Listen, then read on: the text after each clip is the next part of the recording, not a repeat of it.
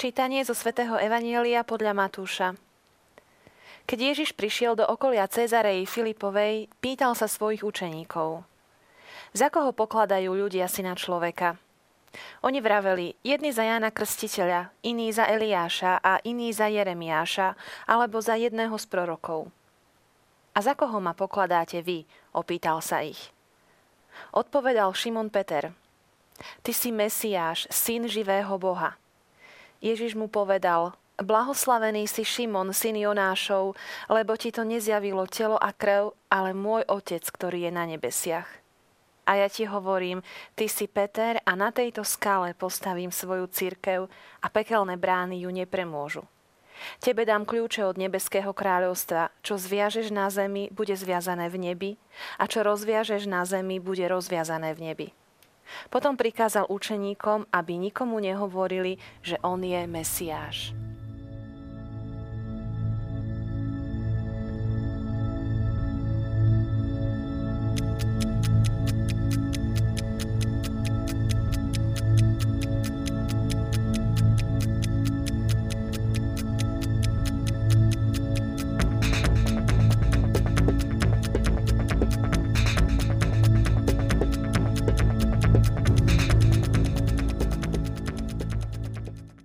Za koho ma pokladáte vy? Kľúčová otázka Ježiša pre apoštolov, ale myslím, že ju môžeme zobrať aj osobne, každý z nás a môžeme dať aj my na ňu svoju osobnú odpoveď. Som veľmi rada, že opäť mám v štúdiu oca Mariana Gavendu, ktorý je opäť v pozícii hostia. Je známy náš moderátor z relácie medzi nebom a zemou a opäť som rada, že ho tu mám ako hostia. Vitajte. Ďakujem pekne. Dnešné evanieliové čítanie má tematicky také dva okruhy, môžeme povedať. Že je to otázka Ježiša, za koho ma pokladáte a potom v zápäti um, odovzdanie autority Petrovi. Pozrime sa na tieto dva tematické okruhy najskôr tak všeobecnejšie. Ja som takú dobrú skratku počul, že v prvej časti Ježiš, v prvej časti Peter hovorí, kto je Ježiš a v druhej Ježiš hovorí, kto je Peter. Mm-hmm. Jedno i druhé presahuje ľudské ponímanie. Um, Vidíme, že Ježiš kladie otázky neraz zámerne ako dobrý pedagóg, aj keď zástup dlho počúval, tak sa spýtal, čo spraviť, i keď podotýka evangelista, sám vedel, čo spraví, ale pýtal sa ich, aby ich skúšal. Je to celkové e, rabínska škola, ktorá tým, že kladie otázku a človek si odpovedá, sa cíti zainteresovaný a e, je tým hľadačom a nie len teda profesor, ktorý predkladá hotové pravdy, lebo to e, namáha iba pamäť, ale odúča rozmýšľať. V židovskej škole sa vedie dialog. Dokonca novinári sa vraj pýtali istého rabiho, že rabi, je pravda, že vy Židia na každú otázku odpovedáte proti otázkou? A on hovorí, a je snať na proti otázkach niečo zlé. Takže znova. No ale aj vidíme, Ježiš týmto chcel včleniť svojich učeníkov, aby sami rozmýšľali, aby oni hľadali odpoveď. No ale za tým skrytá je trošku väčšia pravda. E, najskôr sa pýta, čo hovoria ľudia, to je taký prvý krok. A z tých odpovedí vidíme, že e, ľudia Ježiša posudzujú a zaraďujú podľa vonkajších znakov alebo podľa činnosti, či už e, Eliáša, ktorý mal predchádzať príchod Mesiáša, alebo za jedného z prorokov, niektorí za Jánovho pokračovateľa, zase podľa činnosti.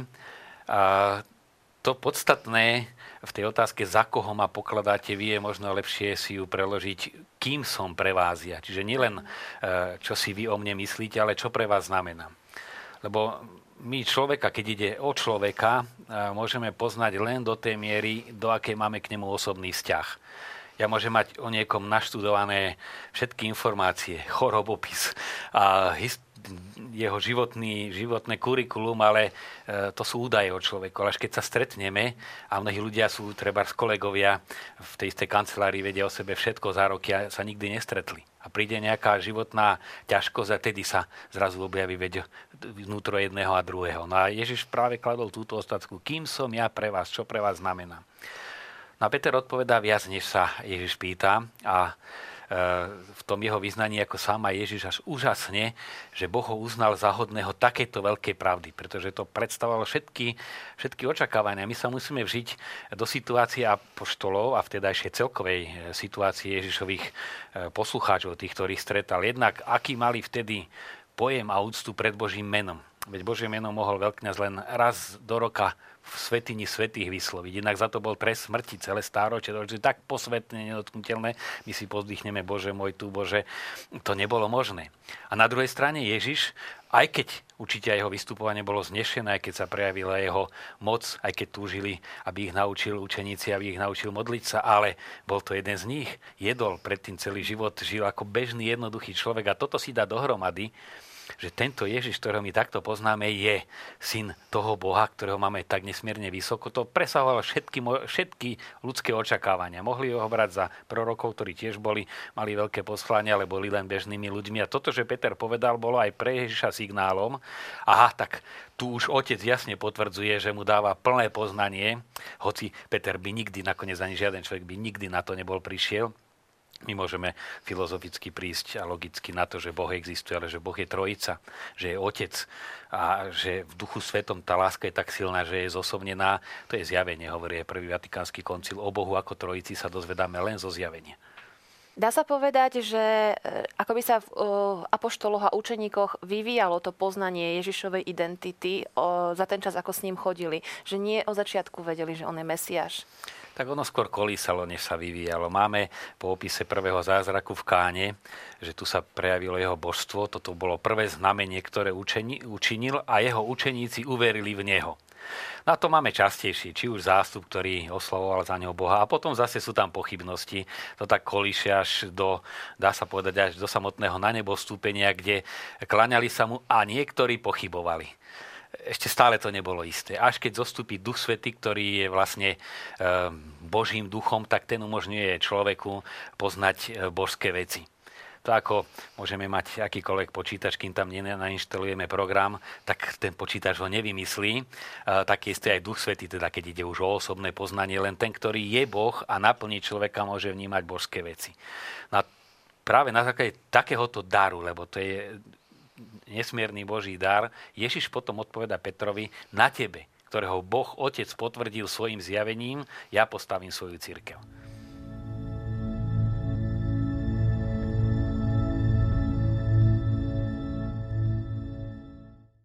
Za koho pokladajú ľudia syna človeka? Už v úvode som hovorila, že je to jedna z tých kľúčových Ježišových otázok. Bola tá otázka dôležitá pre Ježiša, že bol zvedavý, alebo skôr pre tých apoštolov, ktorým bola položená? E, tak očividne Ježiš e, chcel nerobil si prieskum verejnej mienky, pretože e, on vedel, čo je v človeku prv, než by niečo vypovedal. To viackrát máme v evaneliách zachytené, čiže on sa nepotreboval pýtať, čo asi o ňom hovoria. Skôr touto otázkou chcel samotných učeníkov priviesť tomu, aby sa oni spýtali. A na to je treba spraviť ďalší krok a položiť si tú otázku osobne. Kým je pre mňa syn človeka? My už vieme, že bol Božím synom, kto vyrastal v kresťanstve. Všetko vieme a predsa to môže byť na milé ďaleko. Keď si len zoberieme treba z nedelnú omšu a aby sme si len chvíľku vedomili, čo to je, že ten nesmierny Boh prichádza v našej dedine na náš oltár a kvôli akým nepodstatným veciam, akým dáme prednosť, či už, že zostaneme doma, alebo e, myšlienkam, tak e, za koho ho pokladáme je pre nás menej než možno rozprávka, je pre nás menej než nejaká praktická vec v záhradke. E, čiže ono, jedna vec je vedieť a jedna vec je považovať za niekoho. Čo pre mňa znamená, čo, aký, aké kritérium z toho vyplýva. No to je veľmi dôležité. Je to poznačené tým súčasným racionalizmom, že človek pripustí len to, na čo rozumom príde a čo je ponad to, ako by bol buď mýtus alebo len nejaká symbolika. A tým pádom e, si z Boha, ktorý je priamkou nekonečnou urobíme takú úsečku, ako je úsečka nášho rozumu a našich citov. A to je nesmierne malá. Ale práve človek je dobre, že sa pýta, ale Boh odpoveda ďaleko viac, než sa človek pýta. No a pre tú Božiu odpoveď treba byť otvorený. Nečakať, že si ju da, ja dám a čo sa mi do nej nezmestí, ale byť otvorený. A to je to, je to počúvanie, či už písma, alebo ďalšia prítomnosť Ježiša je a vôbec Boha medzi nami je cez sviatosti. Tá otvorenosť Boh nekonečný vstupuje do nás najreálnejšie cez sviatosti. Krst, samozrejme, e, sviatosť zmierenia zase svojim odpustením, Eucharistia a stalo by za to znova spraviť už v tomto prípade prieskum verejnej mienky tých, čo chodia na príjmanie, ktorí skutočne veria, že v tej hostii ja príjmam toho istého Ježiša, ktorý v tomto prípade bol s učeníkmi v Cezarej Filipovej. No za toho ho pokladáme. A niekedy naozaj len za, niektorí povedia dokonca keksik alebo oplatku. No a to je, to je taká redukcia, to je totálne pohanstvo, ktoré by Židia nikdy neprijali. Jan Krstiteľ a Eliáš, Jeremiáš, to sú mená spomínané v tej odpovedi apoštolov. Uh, boli to významné osobnosti a ľudia, ho, ľudia Ježiša pokladali práve za týchto ľudí tak Židia očakávali Mesiáša a tam oni tak váhali, lebo niekedy už sa zdalo, že on je tým Mesiášom, len pod vplyvom tej bezprostrednej politickej, mocenskej, rímskej okupácie e, skôr boli náchylní čakať Mesiáša e, politického, ktorý oslobodí spod vlády Rímanov, než duchovného. A preto e, skôr sa im zdalo, toto je ako prorok, ktorý má tomu Mesiášovi pripraviť len cestu. Preto pospomínali veľkých prorokov, Jána Krstiteľa, ktorý sa aj sám vyhlasoval, že je pripravovateľom cesty, ako by on pokračoval iba v poslaní Jána Krstiteľa, alebo Eliáš, o ktorom sa verilo, že prvnež príde Mesiáš, musí prísť Eliáš. A sám Ježiš hovorí, Eliáš má prísť, ba už prišiel a urobili s ním, čo chceli. Myslel tým Jána Krstiteľa. Jána Krstiteľa. Čiže uh, akoby v očiach ľudí Ježiš nesplňal tie kritéria na Mesiáša. Nesplňala, pre mnohých doteraz nesplňa a je to otázka aj židovského národa, ktorý stále ešte čaká Mesiáša a v samotnom židovstve sú prúdy mesianizmu toho pragmatického a mesianizmu duchovného. Uh, to je otázka vývoja skutočne, že ako, či samotný izraelský národ a kedy príjme za svojho Mesiáša Ježiša Krista. Už keď sme pri tejto téme, je veľmi obľúbené typovať tie dátumy konca mm. sveta a, a už sme ich prežili čosi. Katechizmus katolíckej církvy, a to je pre nás ozaj e, opora a dokonca katechizmus si veľmi dáva pozor, keď niečo cituje alebo necituje, e, tak hovorí jasne, že Kristov druhý príchod nastane až vtedy, keď izraelský národ ako celok, teda nie jednotliví konvertiti, príjme Ježiša za svojho Mesiáša.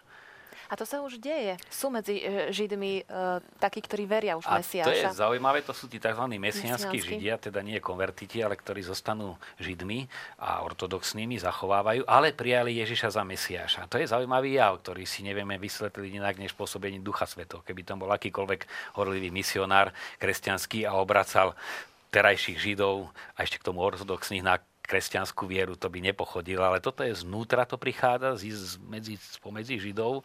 No a či to bude pokračovať, ako, či my sa toho dožijeme, to je také dosť otázky. Ale kým izraelský národ nepríjme Krista ako Mesiaša, sa konca sveta nemusíme bať. My sa ale môžeme bať konca našej civilizácie, čo vôbec nesúvisí, alebo ekonomiky, ktorá je postavená na veľmi e, krehkých nohách a hoci kedy tu môže nastať ozaj to zrútenie celosvetovej ekonomiky so všetkými dôsledkami.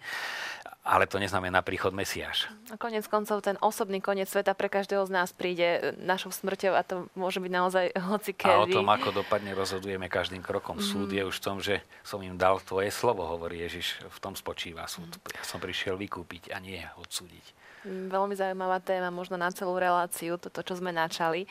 Keď sa vrátime k Ježišovým otázkam, za koho ma pokladáte vy už osobná otázka, už priamo k jeho učeníkom. No tak tu je zaujímavá tá odpoveď Petrova, ako sme už aj povedali, presahuje akékoľvek mm. ľudské ponímanie, pretože viera je vždy dar. A pre dar sa treba otvárať. To samozrejme aj dar viery potom už spracovávame aj emóciami našimi ľudskými, aj našim ľudským rozumom, ale samotný tú, tú podstatu tá nás presahuje a preto, preto skutočne tá taká, čím menej človek robí z toho vedu, tak tým je tejto viere otvorenejší. Zaujímavé, že Ježiš hovorí o sebe syn človeka, za koho pokladajú ľudia syna človeka a Peter už hovorí si syn živého Boha.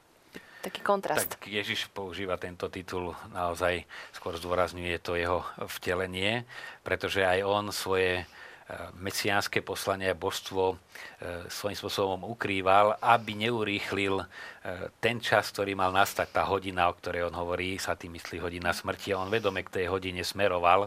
Už v káne e, hovorí Mári, myslíš, už prišla, už sa blíži tá hodina, už začneme, už začne to verejné pôsobenie. A takže to je len také udržiavanie, ale skutočne to, čo povedal Peter, to presahovalo. Napriek tomu, že Peter bol aj slabý, ale to zjavenie dostávalo od Boha, v tom bola jeho veľkosť. Ty si, Peter, a na tejto skále postavím svoju církev. Peter ako prvý, ktorý vyjadrí tú pravú identitu Ježiša Božieho syna a na základe toho dostáva ten primát. Ako sme už povedali, pre Ježiša to bol signál, že mm-hmm. už prichádza tá chvíľa, keď Boh sa Petrovi dáva plne poznať a ešte dôležitá je okolnosť, že boli v blízkosti Cezarej Filipovej mesto postavené na mohutnej skalnom brale, čiže aj tá symbolíka, keď to povedal niekto na rovine, už tá, ten obraz by nebol až tak silný a to mesto malo istotu v, tom, v tej skale. Mm-hmm. E, takisto hovorí, ty budeš tou skalou v cirkvi.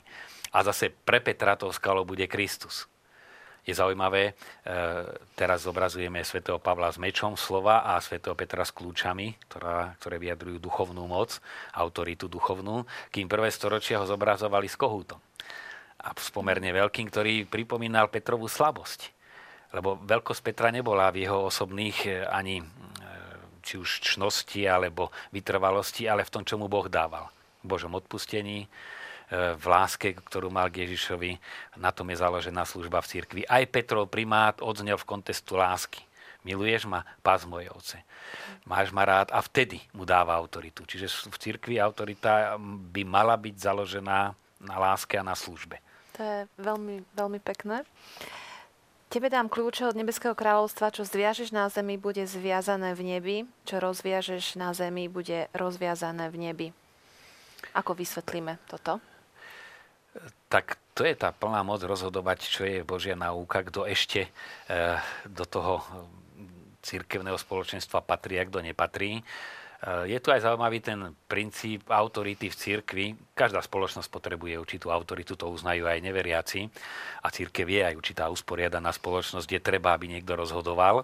Ale čo je podstatné na tej autorite Božej v prípade Petra a jeho nástupcov, či už v rámci cirkvi pápežov alebo potom biskupov na území diecéz, že mm, Boh sa stotožňuje s ich rozhodnutiami. Nie je to len, že by boli tak svetí a dokonali, že by všetko, čo povedia, verne zachytávalo Božiu vôľu. Ale Boh, tak ako rozhodnú, tak On potom zariadi okolnosti, aby boli v prospech jeho cirkvi. A to žasneme aj na mnohých pápežoch, ktorí až takým svetým životom nevynikali. A predsa ich rozhodnutia nakoniec dali do pohybu vývoj. Tak, že my už spätne vidíme, že za tým bola Božia sila. Že Boh sa s ich rozhodnutím stotožnil, samozrejme ho potom už e, rozvíjal podľa svojich plánov. Neraz aj mocenské záujmy alebo kultúrny vplyv. Napokon Cyrila Metoda. Slovensko, že tu bolo, boli oblasti, ktoré sa otvárali pre, pre vieru a teda aj pre, pre politický vplyv. A pápež kalkuloval aj politicky, ale poslanie, ktoré tu splnilo, bolo, a to, čo tu po nich zostalo, je eminentne duchovné.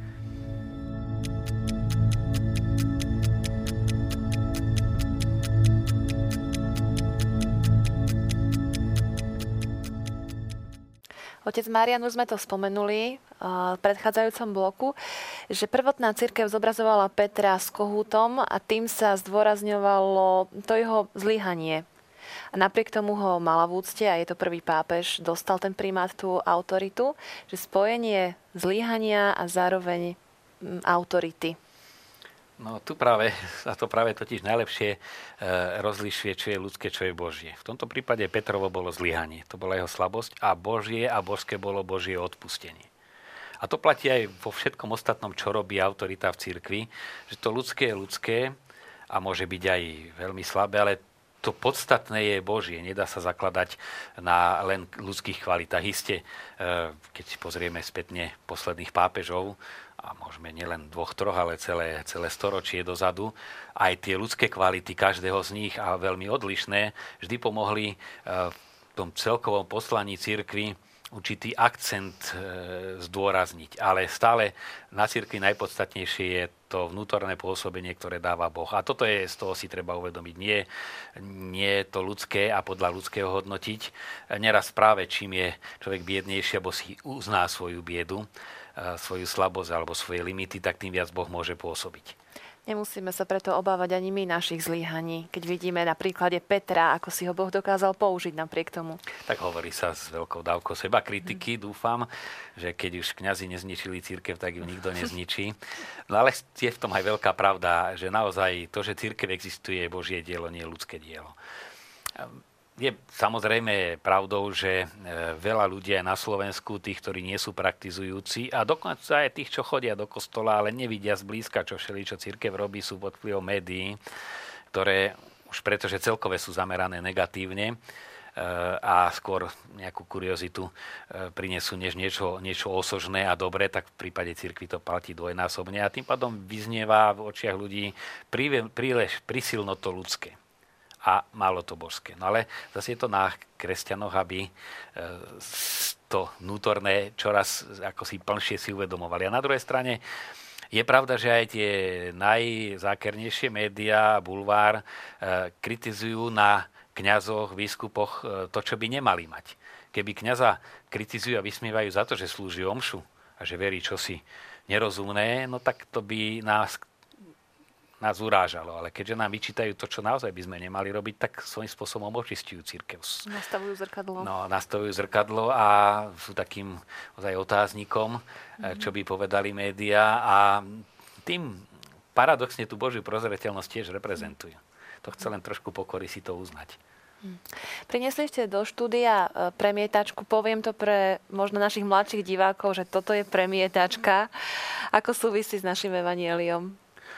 Tak na takých premietačkách sme rástli a to donedávna a bola to dokonca veľká vec mať farebné diapozitívy nafotené, lebo fotografia farebná to bolo dosť náročné a ani tá kvalita nebola veľká. Tu si človek vedomí, ako čas uh, beží, ale hlavne ako vývoj techniky beží, ale skôr tu ten princíp premietania, uh, že naozaj to svetlo je rovnaké, ale záleží, aký obrázok tam dáme, to sa premietne. A to je, môžeme povedať to premietačkou, aj tým svetlom, aj to optikou sú naše ľudské schopnosti, mm-hmm. ale záleží, čo si my kladieme pred oči. Môžeme si aj pri pohľade na církev všímať samé negatívne veci a tým pádom budeme to vidieť všetko negatívne, ale keď si budeme klásť pred seba aj to duchovné poslanie, kultúrne poslanie, no tak budeme vidieť e, církev naozaj v inom svetle, než sa nám predkladá. Toto by bolo dobré si tak vedome všímať. Často som aj médiám tak hovoril, skúste si zozberať hypoteticky alebo prakticky všetky farské oznámy za jeden týždeň, ktoré na Slovensku odznejú a tie aktivity, tie tisíce aktivít, z ktorých veľká časť je aj v prospech spoločnosti. V lete tábory pre deti, aby tu vyrastala zdravá generácia, e, osveta, alebo teda biblické krúžky. Čiže církev aj pre spoločnosť ako takú zohráva obrovskú úlohu. Školstvo, celosvetové sa pýtajú, čo tu robí církev. No tak len štatistiku, čo všetko robí církev.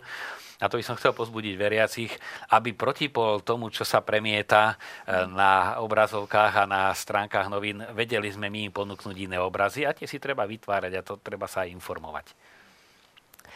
Keď e, sa pozrieme na svätého Petra, ktorý je prvým pápežom, tak e, v súčasnosti je svätý otec eh, František. Keď sa pozrieme na ten eh, primát eh, svätého Otca, my ako, ako veriaci ľud, s akým postojom by sme sa mali pozrieť na túto autoritu? Tak samozrejme v dnešnej dobe povedať, že len poslúchať zaváňa tako, že slepo a nerozmýšľať, ale tá viera má byť dospelá, viera má byť aj zodpovedná a preto aj rozmýšľať, čo ten pápež povedal, lebo aj encykliky nie sú zoznam nariadení, ale to sú hlboké teologické pravdy, ktoré už by si mal ten veriaci sám premeditovať, čo pre neho znamenajú. Čiže aj to vedenie cirkvi je eh, v tomto zmysle nie je nejaké len autoritárske. A potom aj, vidíme to už cez posledných pápežov, to ponímanie primátu ako takého, a teda pápežstva ako takého sa posúva. Pápež ako služobník jednoty. To si uvedomili, videli sme to krásne pri pohrebe Jana Pavla II, že koľké náboženstva v ňom videli svojho reprezentanta, pretože celosvetovou osobnosťou nemôže mať každé náboženstvo svoju celosvetovú autoritu, ale, ale tá zosobnená autorita prišla na to, je tu potrebná ktorá by reprezentovala kresťanov ako takých a na celom svete, dokonca veriacich ako takých aj z iných náboženstiev. A preto má to byť služobník jednoty. A v tomto ten posú aj teologicky samozrejme ide pomalšie, ale, alebo je to aj správne, že najskôr sa život posúva, potom sa nad ním robí teologická reflexia. Ale to vidíme z tých krokov posledných pápežov sú preto, aby utvrdzovali bratov vo viere, teda vo vnútri, a aby boli služobníkmi jednoty, aby vytvárali tie vzťahy, na tá sa robí aj do boku, teda navzájom, ale nás rozdeluje nie Kristus, nás rozdeluje to, že sme ďaleko od Neho. Ja jedným spôsobom pravoslávny iným a ten iným a my čím viac sa priblížime ku Kristovi, tým sme si bližšia. Pre ekumenu súčasný pápež najviac robí tým, že samotných katolíkov chce posunúť bližšie k Evangeliu tým jeho prostým evaneliovým životom nám chce povedať, približme sa ku Kristovi a tým odstraníme mnohé prekážky nejednoty medzi kresťanmi. Ďakujem, otec Marian, že sme aj dnes eh, vďaka vášmu výkladu opäť raz lepšie pochopili Božie slovo. Ďakujem vám ešte raz. Milí priatelia, verím, že aj pre vás to bolo inšpiratívne a povzbudivé. Dovidenia na budúce.